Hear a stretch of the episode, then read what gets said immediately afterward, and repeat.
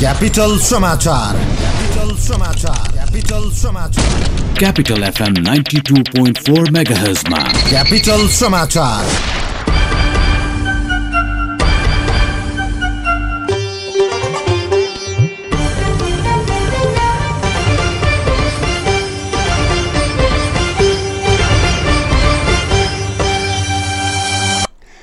नमस्कार तथा शुभ प्रभात। आज मिति दुई हजार छयत्तर साल एक महिना उन्नाइस गते बिहिबार। कृष्ण पक्षको त्रियादशी तिथि। बिहान छ बजेको क्यापिटल समाचारमा तपाईँलाई स्वागत छ। उपस्थित भएका छौँ सितासमा राय माझी र म गीता थापा। सुरुमा मुख्य समाचारका शीर्षकहरू। आठ प्रतिशत आर्थिक वृद्धिको लक्ष्यसहित सरकारको नीति तथा कार्यक्रमको तयारी। सांसद विकास कोषको रकम दस करोड पुर्याउन सांसदहरूको चलखेल तीव्र। सार्वजनिक जग्गा हडप्ने भूमाफियाको देशव्यापी कर्तुत खुल्दै सर्वोच्च अदालत सिंहदरबारदेखि जानकी मन्दिरसम्मको जग्गा अतिक्रमण परेको खुलासा। अर्थ र कृषि मन्त्रालयको द्वन्द्वका कारण रासायनिक मल खरिद प्रक्रिया अनिश्चित। कर्मचारी र संरचना अभावका कारण परीक्षा नियन्त्रण कार्यालय अस्तव्यस्त। भारतको महाराष्ट्रमा गस्तीमा रहेको सुरक्षाकर्मी चढेको गाडी एम्बुसमा पर्दा पन्ध्र सैनिकको मृत्यु। भेनेजुएलामा विपक्षी नेताबाट सैनिकको असफल प्रयास। र सङ्कटालाई चार तिन गोल अन्तरले हराउँदै Nepal police club Mechinagar gold कपको फाइनलमा आइपिएल क्रिकेटमा दिल्ली क्यापिटल्स हाउसी रनले हराउँदै चेन्नई शीर्ष स्थानमा उक्लियो। होइन काका चिटिक्क परेर कता हो नि? कता हुनु? आँखा जचाउन आँखा अस्पतालमा नि। होइन तपाईँ त मधुमेहको बिरामी अनि आँखा अस्पतालमा चाहिँ किन नि? ल यता सुन मधुमेहको बिरामीलाई आँखामा डायबेटिक रेटिनोपेथी भन्ने गम्भीर समस्या हुन्छ अरे। त्यसैले मैले त आँखा जचाइसकेँ। आँखा जाँच गरेको एक वर्षभित्र फेरि पनि जचाउनु पर्छ भनेर डाक्टरले भन्नुभएको थियो। त्यही भएर आँखा जचाउन अस्पताल जान लागेको। मधुमेहको बिरामीले समयमै आँखाको परीक्षण गराउँ दृष्टिविहीन हुनबाट बचौँ थप जानकारीका लागि सम्पर्क तिलगङ्गा आँखा प्रतिष्ठान काठमाडौँ। यो अलि हेल्प गरिदिनु न। आफ्नै घर आफ्नै गाडी पनि भयो। अब बचत गर्नुपर्छ बुझ्यौ। अब फेरि अर्को चमत्कार हुन लागेको छ नि। के चमत्कार हो र फेरि? आफ्नो स्थापनाको बाइसौँ वर्ष प्रवेश गर्न लागेको उपलक्ष्यमा एनआइसी एसिया ब्याङ्कले पन्ध्रवटा चमत्कारिक बचत खाताहरू सञ्चालनमा ल्याएको छ नि। ब्याज दर चाहिँ कति हो नि? वार्षिक छ दशमलव पाँच प्रतिशत। त्यति त धेरै ब्याङ्कले दिइरहेछ त नि। मम्मी छ बजिसक्यो। एक घन्टा ढिला पुग्दा केही हुन्न। नेपाली टाइम त हो नि। आफूले ढिलो गर्ने अनि देशलाई दोष दिने। स्याबास छोरा बल्ल तिम्रो सोच बदलिँदैछ। तपाईँ पनि आफ्नो सोच बदल्नुहोस्। ब्याज दर मात्र नहेर्नुहोस् न। यो योजनामा सर्वाधिक उच्च ब्याज दर बाहेक अरू एक्काइसवटा चमत्कारिक फाइदाहरू पनि त छन् नि। ए हो र? के के फाइदा छ र? अठार घातक रोगहरू लागेमा पन्ध्र लाखसम्मको बिमा सुरक्षण। पन्ध्र लाख? अचम्म नमान्नुहोस्। त्योभन्दा पनि धेरै चमत्कारिक फाइदाहरू छन्। पन्ध्र लाखसम्मको दुर्घटना बिमा। वार्षिक एक लाख पचास हजारसम्मको औषधि उपचार खर्च पनि पाइन्छ। नेपालमै पहिलो पटक स्विप इन स्विप आउटको सुविधा समेत उपलब्ध छ। त्यो भने के हो? बचत खाताबाटै मुद्दती खाताको पनि फाइदा लिन सकिने चमत्कारिक सुविधा। अनि कुनै पनि ब्याङ्कको कुनै पनि एटिएमबाट रकम झिक्दा कुनै पनि प्रकारको शुल्क नलाग्ने।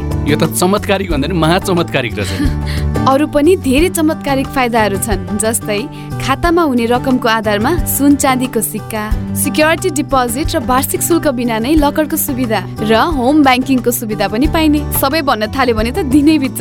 जाउँ अब ढिलो भइसक्यो। सोच बदलौ। आजै एनआइसी एसिया ब्याङ्कमा गई चमत्कारिक बचत खाताहरू खोली आफ्नो र आफ्नो परिवारको भविष्य सुनिश्चित गरौँ। एनआइसी एसिया ब्याङ्क पनि साथी पनि राम्रो पनि हाम्रो पनि। एनआइसी एसिया पत्र पत्रिकाको सङ्गालो क्यापिटल समाचार तपाईँ काठमाडौँमा ninety two point four megahertz प्रदेश नम्बर एकमा radio Sarangi one oh one point three megahertz Gandaki प्रदेशमा radio Sarangi ninety three point eight megahertz सहित देशभरका विभिन्न एफएम स्टेशनहरूबाट एकैसाथ सुनिरहनु भएको छ। तपाईँ हामीलाई W W W dot CFM dot कमबाट पनि संसारभर सुन्न सक्नुहुन्छ।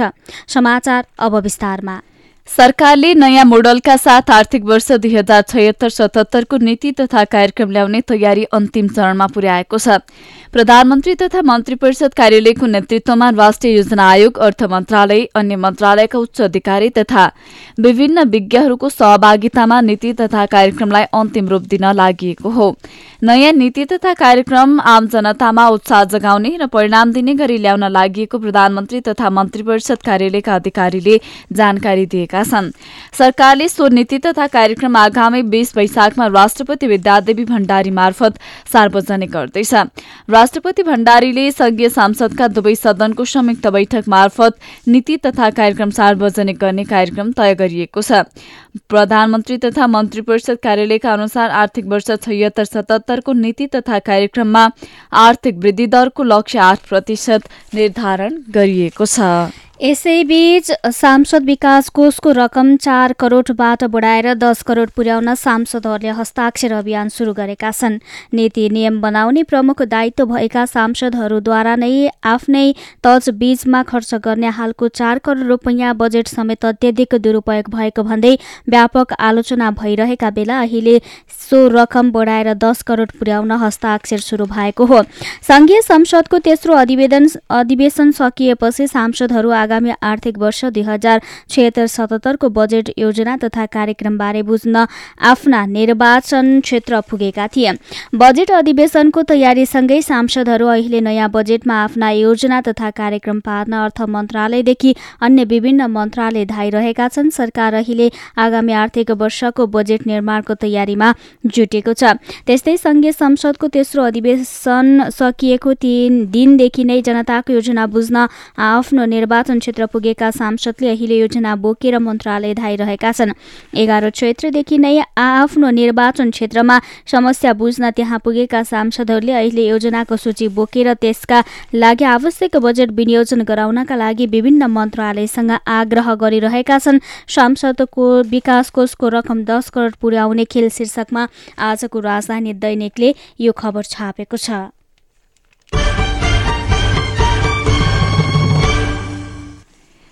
कारखाना खोल्न किसानबाट अधिग्रहण गरेको चार सय बीस रोपनी जग्गा हरिसिद्धि इट्टा तथा टायल कारखानाका सञ्चालकले षड्यन्त्रपूर्वक हडपेर हिनामिना गरेको पाइएको छ। कारखाना सञ्चालकले कतिपय जग्गा बिक्री गर्नुका साथै बैंकमा धितो राखी ऋण नतिरेर लिलामीमा पुर्याएको भेटिएको छ। पटक पटक गरी विभिन्न कम्पनीलाई एक सय रोपनी भन्दा बढी जग्गा बिक्री गरिएको छ। झण्डै तीन सय रोपनी जग्गा विभिन्न बैंकमा धितोमा राखी लिलामीको अवस्थामा पुर्याइएको छ। योजनाबद्ध रूपमा जग्गा कब्जा गरी बिक्री गर्न हरिसिद्धिका सञ्चालक मध्येका जितबहादुर श्रेष्ठ र लक्ष्मीबहादुर श्रेष्ठ दाजुभाइको संलग्नता देखिएको छ। उनीहरू एनबी समूहका भनेर चिनिन्छन्। किसानबाट अधिक्रमण गरिएको जग्गामध्ये सैतिस रोपनी नेपाल क्यान्सर अस्पताल र छ रोपनीको विजयदीप ल्याबोरेटरी ल्याबोरेटरिजका नाममा लाल पूर्जा बनेको छ। उनीहरूले सो जग्गामा नक्सा पास समेत गरेर भवन बनाई सञ्चालनमा ल्याएका थिए।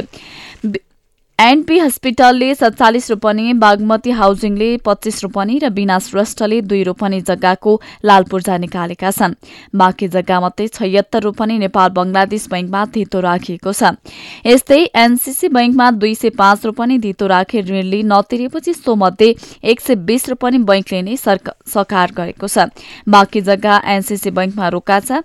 एनसीसी बैंकले सकार जग्गा मध्ये पच्चिस रोपनी बागमती हाउसिङलाई बिक्री गरेको छ। आजको नागरिक दैनिकमा हरिसिद्धिको चार सय बीस रोपनी एनबी ग्रुपका श्रेष्ठ दाजुभाइद्वारा हिनामिना भन्ने शीर्षकमा खबर छ। यसैबीच देशभरका सरकारी तथा सार्वजनिक सार्वजनिक जग्गा भूमाफियाको कब्जामा परेको समाचार लगातार सार्वजनिक भइरहँदा जनकपुरको जानकी मन्दिरको सयौं बिघा जग्गा वर्षौंदेखि भूमाफियाको कब्जामा रहँदै आएको पाइएको छ। जानकी मन्दिरको आधिकारिक शेस्त्रा नै गायब गरी भूमाफियाले जनकपुर उपमहानगरपालिका क्षेत्रभित्रको अरबौं रुपियाँ मूल्य बराबरको एकानब्बे बिघा अठार कट्ठा आठ धुर गुठी जग्गा अतिक्रमण गरेको पाइएको हो। तर सरकारी निकायले लामो समयदेखि नै ती जग्गा मन्दिरको नाममा फिर्ता गराउन सकेको छैन। यो प्रकरणले बालुवाटारको सरकारी जग्गा अतिक्रमणलाई समेत माथ गरिदिएको छ। बृहत्तर जनकपुर क्षेत्र अन्तर्गतका पोखरी मन्दिर तथा गुठीको जग्गा अतिक्रममा परेर नासिँदै गएको तथ्य तथा भूमाफियाको सक्रियता बढेको पाइएपछि तत्कालीन श्री पाँचको सरकारले छब्बिस साउन दुई हजार बैसठीमा भोजराज घिमिरेको संयोजकत्वमा दस सदस्यीय उच्च स्तरीय कार्यदल गठन गरी छानबिन गरेको थियो।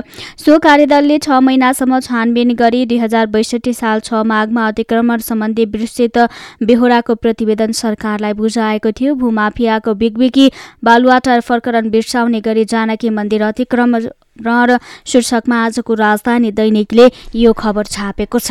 यता ललितपुर जिल्लाभर विद्युत वितरणका लागि छैसठी केबी प्रसारण लाइनदेखि कार्यालय भवनसम्म रहेको लगनखेल स्थित विद्युत प्राधिकरणले दस रोपनी भन्दा बढी जग्गा भोग चलन गर्दै आएको छ। तर नेपाल विद्युत प्राधिकरणको जिल्लादेखि केन्द्रसम्म त्यसबारे कुनै विवरण छैन न त कार्यकालका कुनै कर्मचारीलाई जग्गाको क्षेत्रफल नै थाहा छ। लाल पूर्जाबारे जानकारी माग्दा वितरण शाखा प्रमुख वीरेन्द्र कुमार शाहले प्राधिकरणको केन्द्रीय कार्यालय स्थित सम्पत्ति व्यवस्थापन महाशाखामा हुन सक्ने बताउनु भएको छ। तर महाशाखाले सो जग्गाबारे कुनै विवरण दिन सकेन। नागरिकले सो जग्गाबारे खोजबिन गर्दा नेपाल विद्युत प्राधिकरणको नाममा नभई गुठी र व्यक्तिको नाममा भएको तथ्य फेला परेको छ। चल्तीको मूल्य अनुसार एक अर्ब रूपियाँ भन्दा बढी मूल्य पर्ने सो जग्गाको भोग दशकौंदेखि प्राधिकरणले गर्दै आए पनि उसका नाममा लाल पूर्जा प्राप्त नभएको देखिन्छ। यसबारे प्राधिकरणको ललितपुर वितरण केन्द्रदेखि केन्द्रीय कार्यालयसम्म जानकारी माग्दा स्वामित्व या भोक अधिकारको कुनै विवरण उपलब्ध हुन सकेन। विद्युत प्राधिकरणको जग्गामा व्यक्ति र गुठीको नाममा भन्ने शीर्षकमा आजको नागरिक दैनिकमा खबर प्रकाशित छ।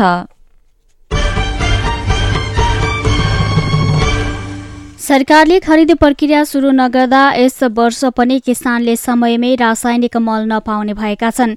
जेठ अन्तिम सातासम्म धान बालीका लागि कम्तीमा डेढ लाख मेट्रिक टन रासायनिक मल चाहिन्छ तर मल भित्राउन सरकारले पहल गरेको छैन। कम्तीमा एक लाख मेट्रिक टन युरिया र पचास हजार मेट मेट्रिक टन डिएपी मल चाहिने कृषि तथा पशुपक्षी विकास मन्त्रालयको अनुमान रहेको छ। पहाडी भेगमा जेठ अन्तिम साता र तराईमा असार पहिलो साता धान रोपाई सुरु हुन्छ।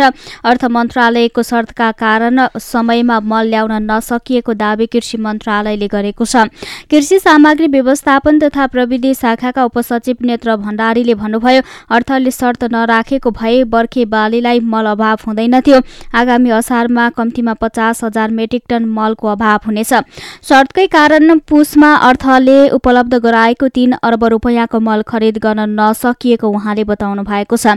भण्डारीले भन्नुभयो बर्खे बालीको समयमा मल अभाव हुन नदिन अर्थसँग पुस मई तीन अर्ब रुपियाँ माग गर्यो तर उपलब्ध रकमबाट मल ल्याउन शर्तले दिएन। अर्थले मलमा उपलब्ध सत्तरी प्रतिशत अनुदान पचास प्रतिशतमा छारेर अन्तर्राष्ट्रिय मूल्यका आधारमा बिक्री मूल्य समायोजन गर्न कृषि मन्त्रालयसँग शर्त राखेको थियो। त्यसपछि मल खरिद प्रक्रियामा अवरुद्ध भएको हो। किसानको माग अनुसार छ लाख मेट्रिक टन मल खरिद गर्न कम्तीमा दस अर्ब रुपियाँ चाहिन्छ। बर्खे बालीलाई छैन मल शीर्षकमा आजको अन्नपूर्ण दैनिकले यो खबर छापेको छ। क्यापिटल समाचारमा अब ब्रेकको पालो। बचत पनि गर्नु पर्छ ऋण पनि चाहिन्छ। सुरक्षा र सहज सेवा ब्याङ्कबाटै पाइन्छ। ब्याङ्कमा खाता अझै खोलौ राख्नुहुन्न भाका। गाउँ सहर जताततै प्रभु ब्याङ्कको शाखा। समृद्धिको सहायत्री प्रभु ब्याङ्क नै रोजौ। ब्याङ्क रोज्दा आज होइन एक सय साठी भन्दा बढी शाखा भएको प्रभु ब्याङ्क सँगै कारोबार गरौँ। प्रभु ब्याङ्क। विश्वास छर्दै विश्वास जित्दै अघि बढ्दै। ल्याबोरेटरी सेकेन्डरी स्कुल कृतिपुर काठमाडौँको भर्ना सम्बन्धी सूचना हाम्रा विशेषताहरू दक्ष अनुभवी शिक्षक शिक्षिकाद्वारा पढाइ हुने गुणस्तरीय शिक्षा खेल मैदानको राम्रो व्यवस्था बाल मैत्री शिक्षा होस्टेलको राम्रो व्यवस्था भएको सम्पर्क laboratory secondary school Kirtipur Kathmandu phone number शून्य एक त्रिचालिस तिस सात सय नब्बे त्रिचालिस एकतिस सात सय नब्बे मादक पदार्थ सेवन गरेर सवारी नचलाऊ जनहितको लागि मुक्तिनाथ विकास ब्याङ्कको सामाजिक प्रयास। काका यी चिया लिनुहोस् गाह्रो नमान बुहारी चिया खुवाउने नै भए यी यो चिया बनाएर ल्याऊ। काकाले चियापत्ती साथमै लिएर हिँड्नु भएको छ। कुन चिया हो काका? केटीको ग्रिन टी यसले क्यान्सर हृदयघात हुनबाट बचाउँछ प्रेसर र सुगरका बिरामीलाई पनि उपयुक्त हुन्छ अनि बुढ्यौलीपनलाई पनि रोक्छ र शरीरलाई सधैँ स्वस्थ स्फूर्त अनि जवान राख्छ। ल त्यसो भए तिमीले बनाएको चिया फिर्ता। आजदेखि हामी पनि कञ्चनजङ्घा टी स्टेटद्वारा उत्पादित ग्रिन टी नै सेवन गरौँ। स्वदेशी उत्पादन स्वस्थ वर्धक ग्रिन टी सधैँ प्रयोग गरौँ। स्वदेशी उत्पादनलाई प्रोत्साहन गरौँ। Marketing of organic and natural agricultural product. सम्पर्क Baskuta group of industries private limited Kathmandu. Phone शून्य एक चौवालिस उनासी एक सय बाइस। पोखराको लागि सम्पर्क अन्ठानब्बे पाँच साठी तिस आठ अन्ठाउन्न। स्वदेशी उत्पादनलाई प्रोत्साहन गरौँ।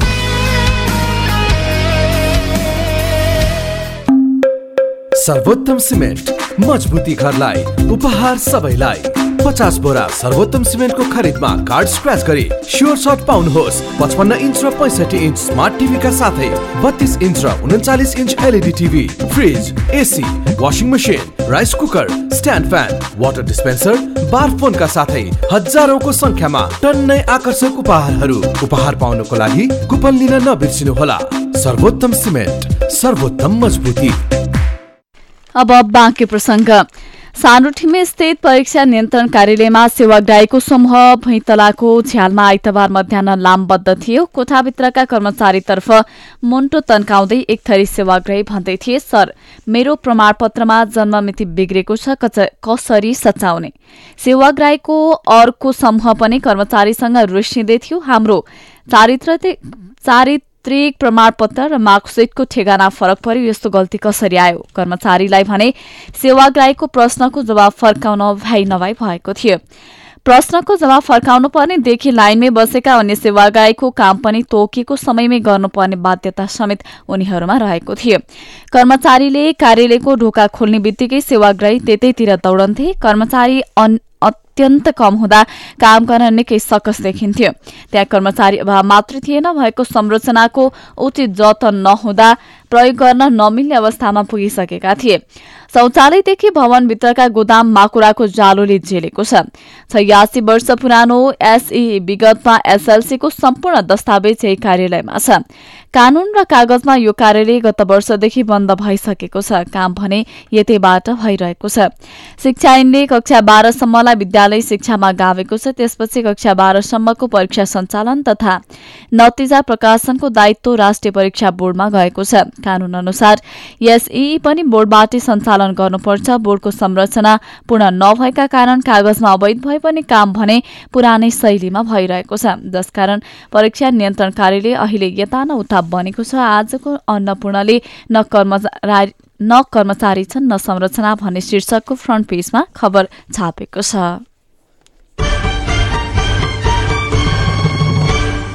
संघीय समाजवादी फोरम नेपाल र नयाँ शक्ति पार्टी बीच पार्टी एकीकरणको तयारी थालेको छ। वैशाखभित्र एकीकरण गर्ने गृह कार्य भइरहेको दुवै पार्टीका नेताहरूले बताएका छन्। संघीय फोरम र नयाँ शक्ति बीच पार्टी एकीकरण घोषणा गरी सरप्राइज दिने तयारी भएको स्रोतको भनाइरहेको छ। एकीकरणबारे निर्णय गर्न फोरमले वैशाख एक्काइस गते केन्द्रीय समितिको र नयाँ शक्तिले वैशाख बीस गते सचिवालयको बैठक बोलाएका छन्। फोरमका एक पदाधिकारीले भने वैशाख एक्काइसको केन्द्रीय समितिले निर्णय गरी त्यसको भोलिपल्ट एकीकरणको घोषणा गर्ने तयारी भएको छ। फोरमका महासचिव राम शाह यादवले भने वैशाख एक्काइस गते बोलाएको केन्द्रीय समितिको बैठक पार्टी एकीकरणको विषयमा निर्णय गर्न नभई महाधिवेशनको तयारी गर्न बोलाइएको दावी गर्नुभएको छ। फोरमका नेता तथा स्वास्थ्य राज्यमन्त्री सुरेश सुरेन्द्र यादवले वैशाख एक्काइसको केन्द्रीय समितिको बैठकमा नयाँ शक्तिसँग एकीकरणको विषयमा निर्णय हुने बताउनु भएको छ। उहाँले भन्नुभयो वैशाख एक्काइस गतेसम्म पर्खनुहोस् त्यसपछि तपाईँ थाहा पाउनुहुनेछ। स्रोतका अनुसार एकीकृत पार्टीका कार्यकारी अध्यक्ष उपेन्द्र यादव र अध्यक्ष बाबुराम भट्टराई हुने सहमति भएको छ। यसमा यादव र भट्टराईले पनि सहमति जनाएको स्रोतको भनाइ छ। संघीय फोरम र नयाँ शक्ति बीच एकीकरणको तयारी शीर्षकमा आजको नागरिक दैनिकले यो खबर छापेको छ। सहकारी तथा वित्तीय संस्थाको मूल्य मान्यता विपरीत कर्जा प्रवाह गर्दा civil saving and cooperative limited वित्तीय जोखिममा परेको छ। सञ्चालकहरूको स्वार्थका कारण बचतकर्ताको झण्डै आठ अर्ब रूपियाँ जोखिममा परेको हो। सहकारी विभागले उपलब्ध गराएको वित्तीय विवरणमा भनिएको छ civil say saving and cooperative लिमिटेडले आठ अर्ब पैंतिस करोड़ रूपियाँ कर्जा प्रवाह गरेको छ। सिभिल समूहका तीनवटा कम्पनीलाई मात्रै कुल सात अर्ब बयालिस करोड़ त्रिहत्तर लाख रूपियाँ दिएको छ। यो कुल कर्जाको अठासी दशमलव त्रियानब्बे प्रतिशत हुन आउँछ। विवरण अनुसार उसले सिभिल समलाई सात अर्ब एक करोड़ सैतिस लाख रूपियाँ कर्जा प्रवाह गरेको छ जुन समग्र कर्जाको अनुपातको त्रियासी दशमलव अन्ठानब्बे प्रतिशत हुन्छ। आजको कान्तिपुरले साढे उन्नाइस करोड़ धितो राखेर सात अर्ब ऋण भन्ने शीर्षकमा खबर प्रकाशित गरेको छ। तोकिएभन्दा बढी शुल्क एक महिनाभित्र फिर्ता गर्न सरकार र मेडिकल कलेज बीच भएको सहमति कार्यान्वयनमा आउन सकेको छैन। शिक्षा तथा विज्ञान प्रविधि मन्त्रालयमा बढी शुल्क लिएका मेडिकल कलेजले एक महिनाभित्र शुल्क फिर्ता गर्ने सहमति आठ चैत्र दुई हजार पचहत्तरमा गरेका थिए। सहमति का क्रममा शिक्षा मन्त्रालयका उच्च अधिकारी कलेज सञ्चालक र विद्यार्थी संगठनका प्रतिनिधिहरू समेत सहभागी भएका थिए। शिक्षा तथा विज्ञान प्रविधि मन्त्रालयका प्रवक्ता वैकुण्ठ अर्यालका अनुसार शुल्क फिर्ता गर्ने सन्दर्भमा विश्वविद्यालयसँग प्रगति विवरण माग गरिएको छ। तर कुनै पनि विश्वविद्यालयले अहिलेसम्म शुल्क फिर्ताका विषयमा प्रगति विवरण पठाउन नसकेको शिक्षा मन्त्रालयले जनाएको छ। त्यस्तै करोडौं रुपियाँ ठगी गरेको आरोप आरोपमा पक्राउ परेका गण्डकी मेडिकल कलेजका अध्यक्ष खुमा अर्याल सत्र लाख धरौटी रकम बुझाएर रिहा भएका छन्। काठमाडौँ स्थित किस्ट मेडिकल कलेज वीरगञ्ज स्थित नेसनल मेडिकल कलेज पोखरा स्थित गण्डकी मेडिकल कलेज र भैरवा स्थित युनिभर्सल मेडिकल कलेजले एमबीबीएस अध्ययनका क्रममा विद्यार्थीबाट मनपरी शुल्क असुल गर्दै आएका छन्। मेडिकल कलेजको चर्क को शुल्क प्रकरण शुल्क फिर्ता सम्बन्धी सहमति कार्यान्वयन भएन शीर्षकमा आजको राजधानी दैनिकले यो खबर प्रकाशित गरेको छ। राष्ट्रपति विद्यादेवी भण्डारी उत्तरी छिमेकी चीनको नौ दिने राजकीय भ्रमण सम्पन्न भएको छ। चिनिया समकक्षी श्री चेङफिङको निमन्त्रणामा भएको भ्रमण राष्ट्रपति भण्डारी हिजो लासाबाट काठमाडौँ आएसँगै सकिएको हो। आज नेपाल फर्कने निर्धारित तालिका रहे पनि भण्डारीलाई हाई अल्टिच्युडको समस्या देखिएपछि हिजै स्वदेश फर्केको भ्रमण दलका सदस्यले बताएका छन्। राष्ट्रपतिलाई बिहान नेपाल फर्कने क्रममा लासाको गोङ्गर विमानस्थलमा तिब्बत स्वशासित क्षेत्रका कार्यकारी उपाध्यक्ष चियाङजीले विदाय गरेका थिए। हिजो सात सदस्य फिर्ता भए पनि अन्य सदस्य भने लासामै रहेका छन्।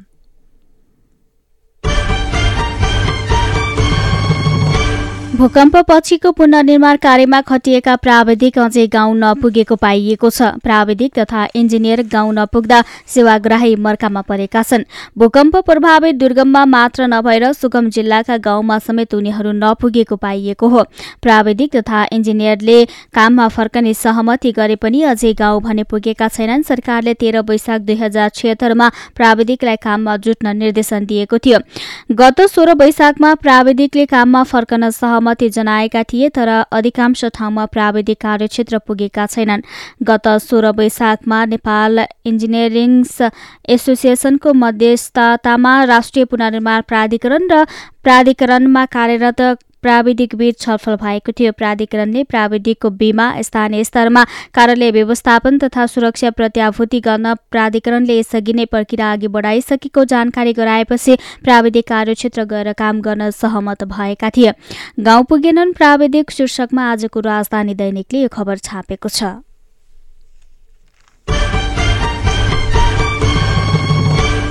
संक्रमणकालीन न्यायका लागि स्थापना भएका दुई आयोगको नेतृत्व लिन आकांक्षी धेरै देखिएका छन्। दसजना पदाधिकारी पदाधिकारीका लागि छप्पन्न जनाले आवेदन दिएका छन्।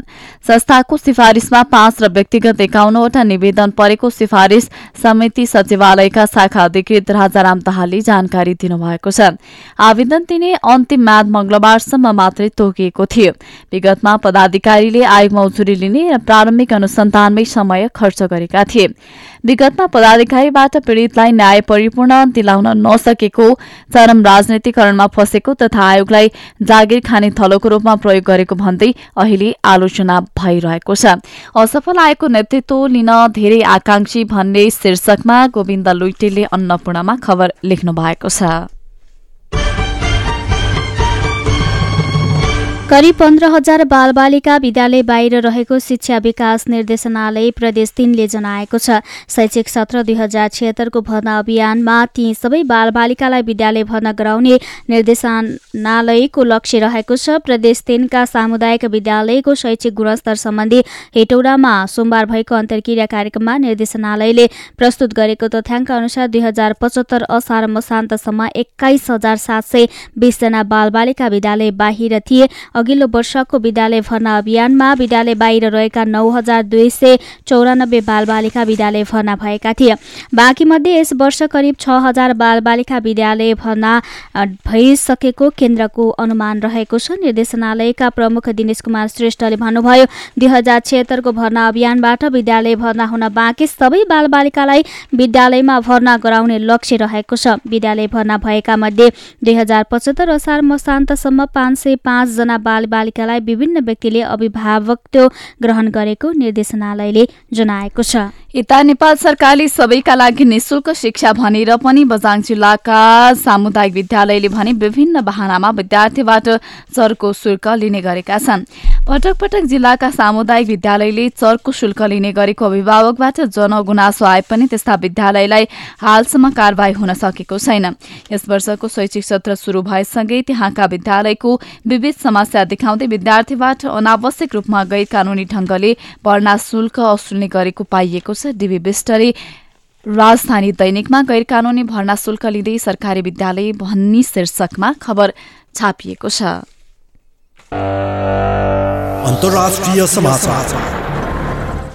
भारतमा माओवादी विद्रोहीले गराएको वन बम विस्फोटमा परि सोह्रजना सैनिक मारिएका छन्। विशेष सुरक्षा टोलीमा रहेका पन्ध्रजना र एकजना चालकको सो घटनामा परि मृत्यु भएको प्रहरीले जनाएको छ। दशकौंदेखि भारतमा भइरहेको माओवादी द्वन्द्वका कारण भएका घटनामध्ये बुधबारको घटना पनि ठूलो घटना मानिएको प्रहरी अधिकारीहरूको भनाइरहेको छ। सन् उन्नाइस सय साठीको दशकदेखि सुरु भएको माओवादी द्वन्द्वका क्रममा भारतमा अहिलेसम्म दशौं हजारौं को मृत्यु भइसकेको छ।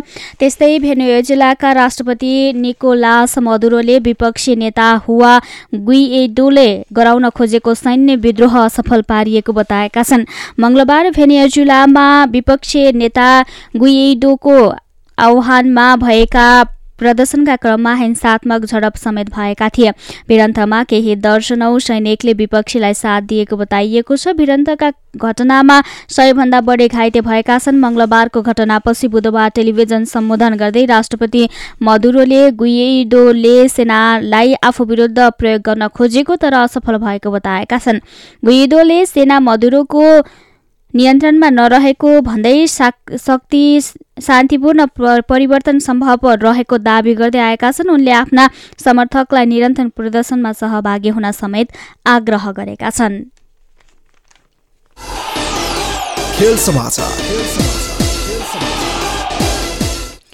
नेपाल पुलिस क्लब झापाको काँकरभिट्टामा जारी मेचीनगर गोल्ड कपको फाइनलमा प्रवेश गरेको छ। हिजो सम्पन्न भएको सेमी फाइनलमा सङ्कटालाई टाई ब्रेकरमा चार दिन गोल चार तीन गोल अन्तले हराउँदै पुलिसले फाइनलमा स्थान पक्का गरेको हो। जेसँगै पुलिसले नगद पाँच लाख एक हजार रुपियाँ सुनिश्चित गरेको छ।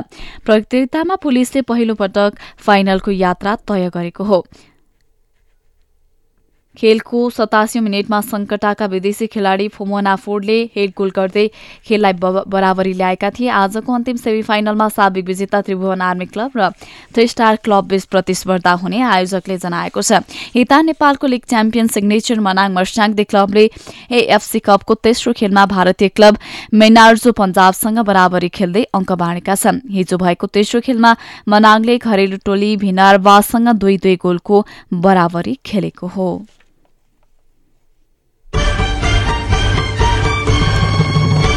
चेन्नई सुपर किङ्स भारतमा जारी बाह्रौं संस्करणको इन्डियन प्रिमियर लिग आइपिएल क्रिकेटको शीर्ष स्थानमा उक्लिएको छ। गैराती भएको खेलमा नेपाली राष्ट्रिय टोलीका लेग स्पिनर सन्दीप लामिछाने रहेको दिल्ली क्यापिटल्सलाई अस्सी रनले पराजित गर्दै चेन्नई शीर्ष स्थानमा उक्लिएको हो। चेन्नई स्थित चिराम्बराम क्रिकेट स्टेडियममा चेन्नईले दिएको एक सय अस्सी रनको लक्ष्यसहित जवाफी ब्याटिङ गरेको दिल्ली सोह्र ओभर दुई बलमा अल आउट हुँदै उनान्सौ रनमा समेटिएको थियो। यता च्याम्पियन्स लिग फुटबल अन्तर्गत सेमी फाइनलको पहिलो लेगमा बार्सिलोनाले लिभरपुललाई पराजित गरेको छ। घरेलु मैदानमा गैराती भएको खेलमा बार्सिलोनाले लिभरपुललाई तीन शून्य गोल अन्तरले पराजित गरेको हो। पहिलो लेगको जेतसँगै बार्सिलोनाले फाइनल पुग्ने सम्भावना बलियो बनाएको छ। खेल समाचारसँगै बिहान छ बजेको क्यापिटल समाचारमा पत्र पत्रिकाको सङ्गालो यति नै। अन्त्यमा मुख्य समाचारका शीर्षकहरू पुनः एकपटक।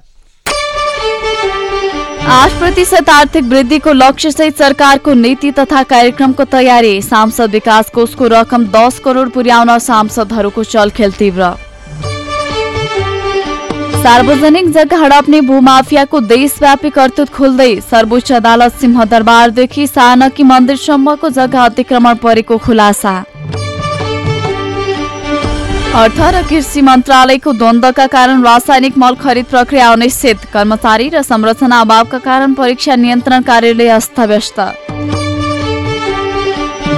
भारतको महाराष्ट्रमा गस्तीमा रहेका सुरक्षाकर्मी चढेको गाडी एम्बुसमा पर्दा सोह्र सैनिकको मृत्यु। भेनेजुएलामा विपक्षी नेताबाट सैनिकको असफल प्रयास।